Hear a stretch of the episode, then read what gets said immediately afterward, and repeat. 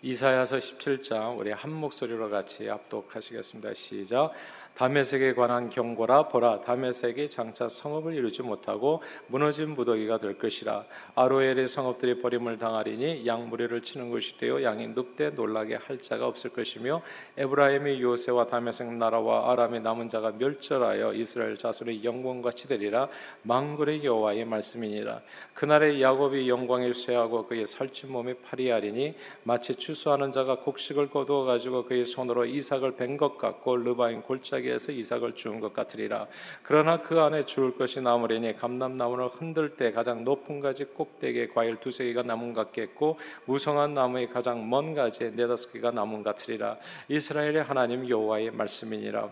그날에 사람이 자기를 지으신 이를 바라보겠으며 그의 눈이 이스라엘의 거룩하신 이를 뵙겠고 자기의 손으로 만든 제단을 바라보지 아니하며 자기 손가락으로 지은 아세라나 태양상을 보지 아니할 것이며 그날에 그 견고한 성읍들이 옛적에 이스라엘 자손 앞에서 버림받은 숲풀 속의 처소와 작은 산 꼭대기에 처소 같아서 황폐하리니 이는 내가 내 구원의 하나님을 잊어버리며 내 능력의 반석을 마음에 두지 아니한 까닭이라. 그러므로 내가 기뻐하는 나무를 심으며 이방의 나무가지도 이종하는도다. 내가 심는 날에 울타리를 두르고 아침에 내 씨가 잘 발육하도록 하였으나 근심과 심한 슬픔이 날에 농작물이 없어지리라. 슬프다 많은 민족이 소동하였으되 바다 파도가 치는 소리같이 그들이 소동하였고 열방이 열방이 충돌하였을 때큰 물이 몰려온 같이 그들도 충돌하였도다. 열방이 충돌하기를 많은 물이 몰려온과 같이 하나 주께서 그들을 꾸짖으시리니 그들이 멀리 도망하며 산에서 겨가 바람 앞에 흩어진 같겠고 폭풍 앞에 떠도는 티끌 같을 것이라. 보라 저녁에 두려움을 당하고 아침이 오기 전에 그들이 없어졌다니 이는 우리를 노력한 자들의 몫이요 우리를 강탈한 자들의 보응이니라. 아멘. 한국의 전래 동화 중에 해님 달림이라고 하는 동화가 있습니다.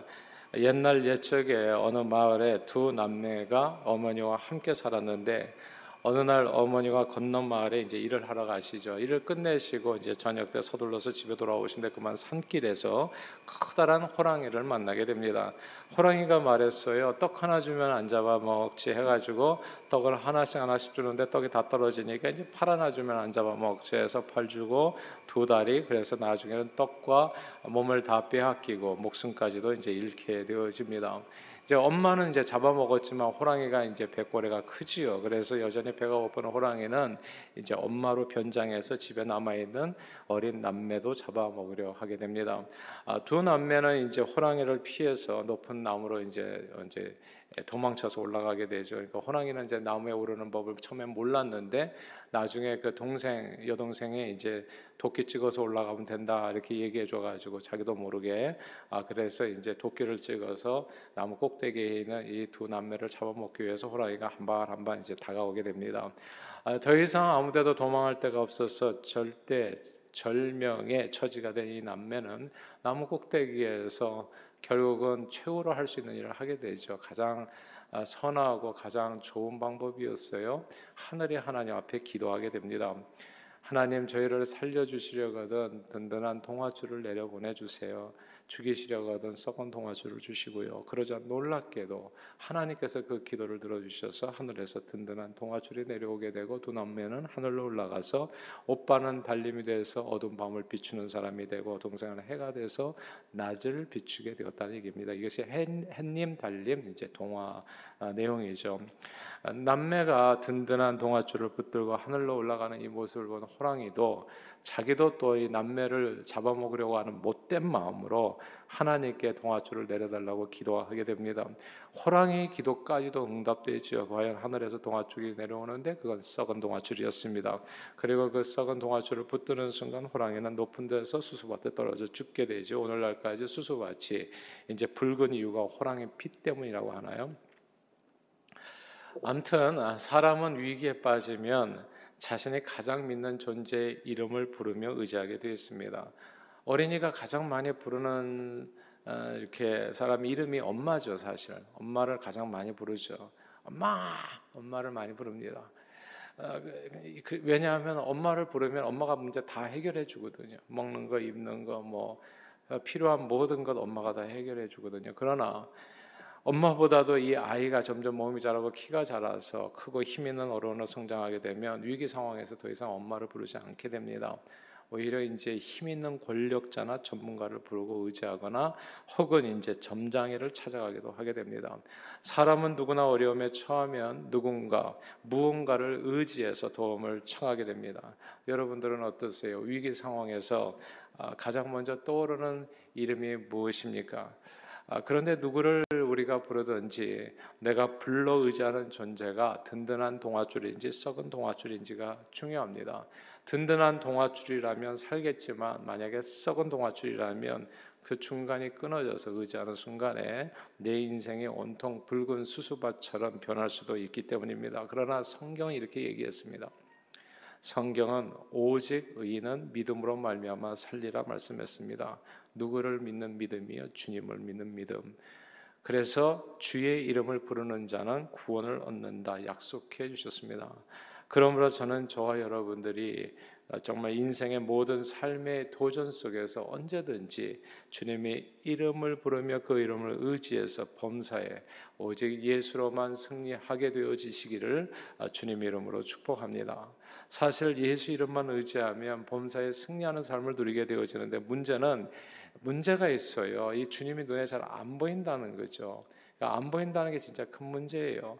눈앞에 문제들은 다 보여요. 뭐가 문제인지 눈앞에 다 보인다고요. 뭐 서류상으로도 문제가 오기도 하고 사람의 모습으로도 문제가 오기도 하고 그리고 또 이렇게 돈 액수로도 문제가 오기 때문에 눈앞의 문제들은 우리 육신의 눈에는 정말 너무나 명확하게 보이는데 우리 육신의 눈각이는 영적으로 어두워져서요. 정말 보아야 될 것은 제대로 보지를 못해요. 그래서 보기는 보아도 눈은 있는데 알지를 못하고 귀는 있어서 듣기는 듣는데 깨닫지를 못하는 겁니다.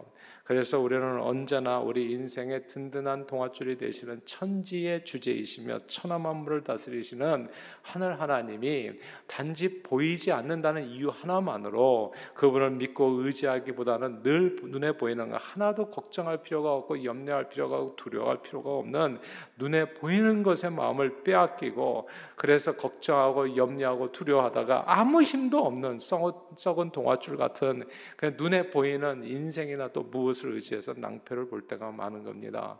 오늘 저와 여러분들이 함께 읽은 이사야서 17장 본문은요. 이 든든한 하나님이라고 하는 이 동화줄을 놔두고 썩은 동화줄을 의지했던 인생들에 대한 경고의 메시지입니다. 때는 기원전 그러니까 배경을 얘기하자면 이런 거예요. 기원전 8세기입니다. 기원전 8세기 북이스라엘 왕국은 북쪽에 아수리라는 이제 신흥 제국이 일어나서 여러 나라를 침공시키고 침공해서 이제 무너뜨리고 남쪽으로 쳐들어온다는 이 소식을 접하게 되지요. 강력한 대적 앞에 이제 강력한 대적이 이제 쳐들어온다는 이 소식 앞에 하루하루 마음이 불안해서 떨고 있었을 때 늘 북이스라엘을 괴롭히었던 인근 국가 중에 하나였죠. 다메섹을 중심으로 한 중심 도시로 한 아람 국가가 동맹을 제안하게 됩니다.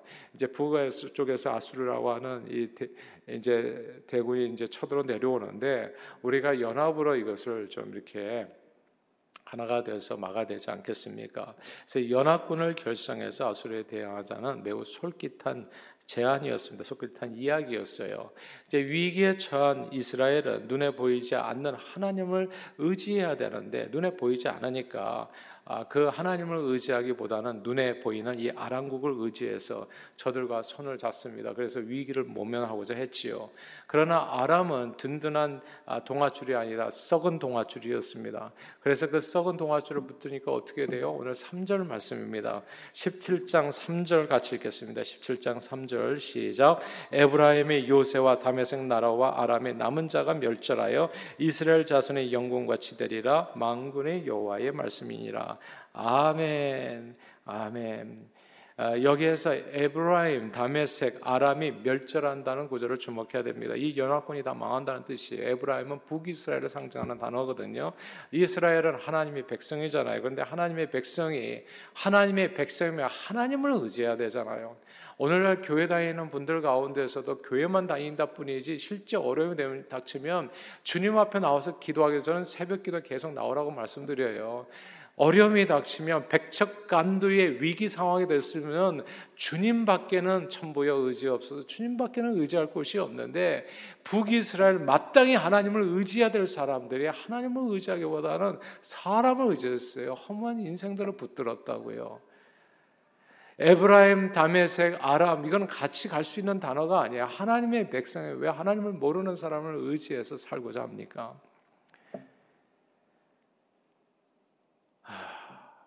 그때 저들은 모두 함께 이제 멸절했다고 오늘 3절에 그렇게 말씀하는 거예요.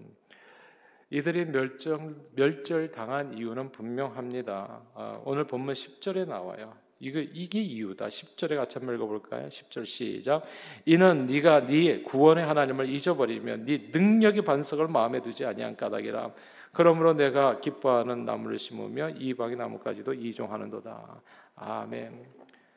여기서 내 구원의 하나님을 잊어버리면 내 능력의 반석을 마음에 두지 않았다라는 이 말씀을 주목해야 합니다.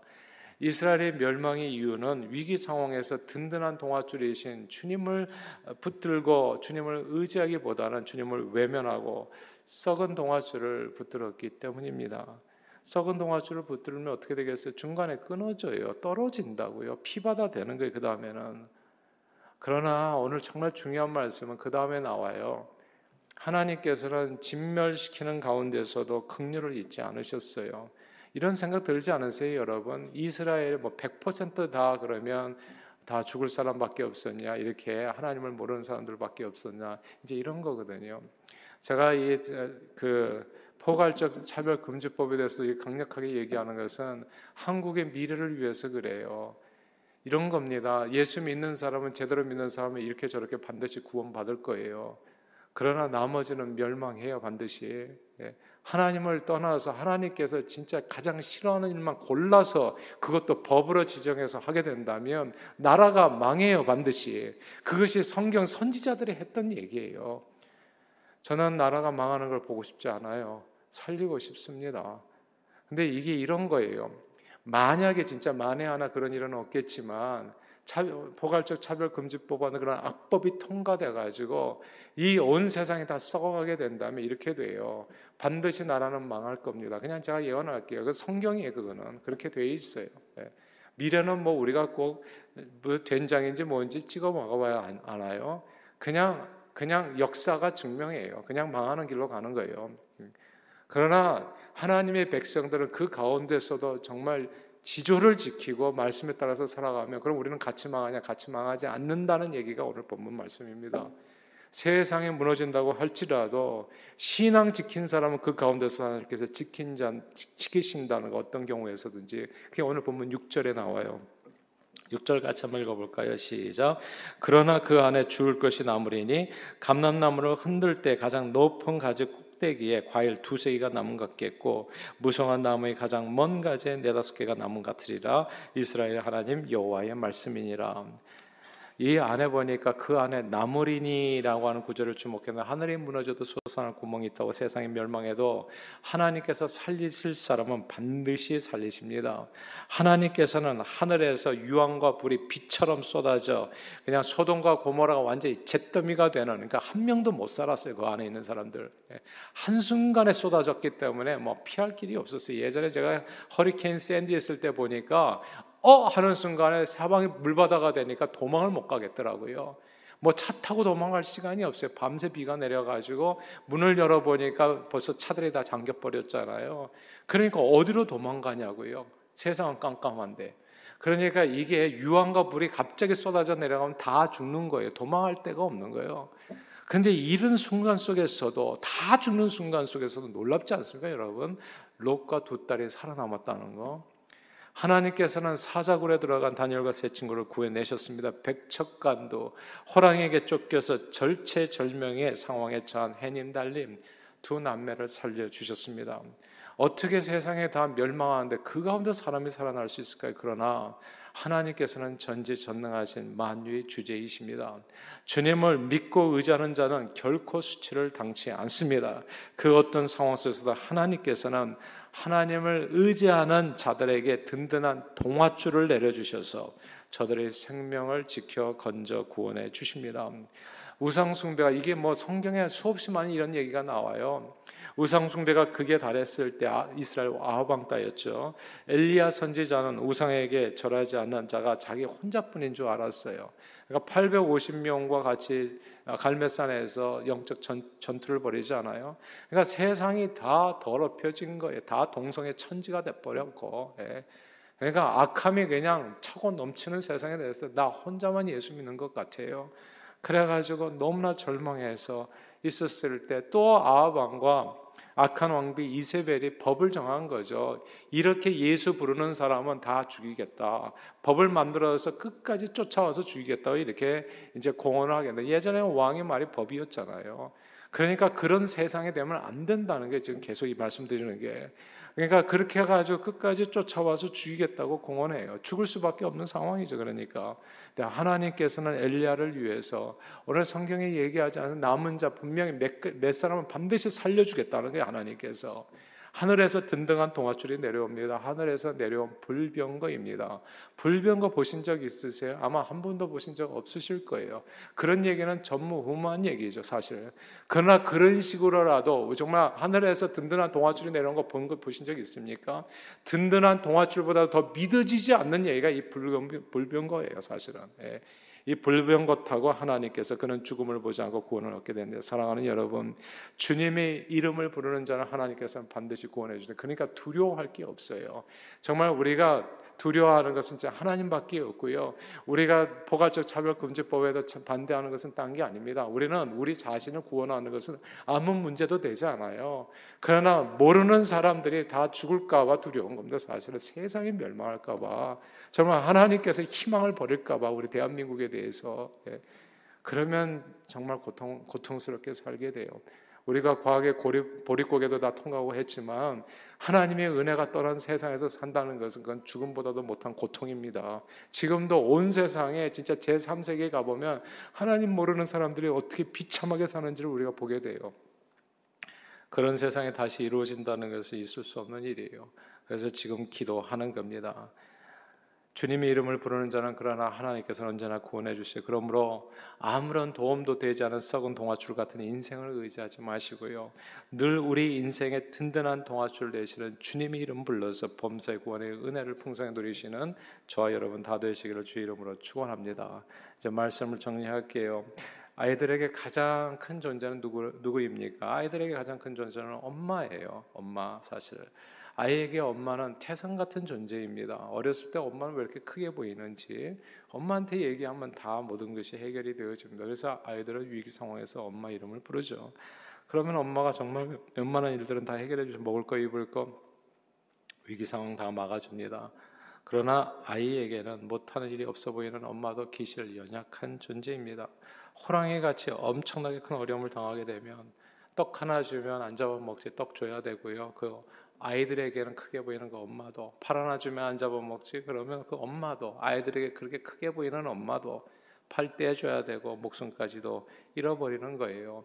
태산같이 보이는 엄마도요 아이에게 아무것도 해줄 수 없는 썩은 동아줄 같이 되는 순간들이 있는 겁니다. 사랑하는 여러분, 여러분들은 위기 상황에서 누구를 의지하세요? 저는 성령님의 도우심이 저와 여러분들의 심령에 있어서 우리 영적인 눈과 귀가 열려서 항상 하나님의 말씀을 보고 듣고 그의 주님 임재 가운데 거하는 우리 모두가 될 수 있기를 소원해요. 주님만을 의지해서 범사의 예수 이름으로 승리하는 저 여러분들이 다 되시기를 주님 이름으로 축복합니다. 하나님의 백성인 이스라엘은 구원의 하나님을 잊어버렸어요. 그리고 능력의 반석 대신 하나님을 마음에 두지 않았습니다. 그리고 썩은 동화줄 같은 담에색 아람을 의지했어요. 눈에 보인다는 이유 하나만으로. 그 가운데 모든 것을 잃었습니다. 영광이 쇠하고요. 살찐몸이 파리해졌고요. 성읍들은 황폐해졌고요. 몇 명만 남기고 그리고 멸절됐습니다. 썩은 동아줄 붙들고 구원을 받으려다가 그 썩은 동아줄이 끊어지는 바람에 저들의 삶은 온통 붉은 수수밭이 되고 말았습니다. 그러므로 썩은 동아줄 같이 아무 힘도 없는 인생을 의지하지 마시고요. 든든한 동아줄에는 하나님만을 믿고 의지하여 그 어떤 어려움에도 오직 믿음으로 승리하는 저와 여러분들이 다 되시기를 주님 이름으로 축원합니다. 기도하겠습니다. 하나님 아버지 오직 의인은 믿음으로 말미암아 살리라는 말씀대로 어떤 일을 만나든지 늘 우리의 든든한 동아줄 되시는 주님을 의지하는 믿음으로 승리하는 저희 모두가 되도록 성령님 우리 심령과 삶을 온전히 주장해 주옵소서. 오늘 이 새벽에도 주님을 의지하여 주의 이름을 부르오니 구원의 은혜로 우리의 삶을 붙들어 형통한 하루 되도록 축복해 주옵소서. 예수 그리스도 이름으로 간절히 기도하옵나이다. 아멘.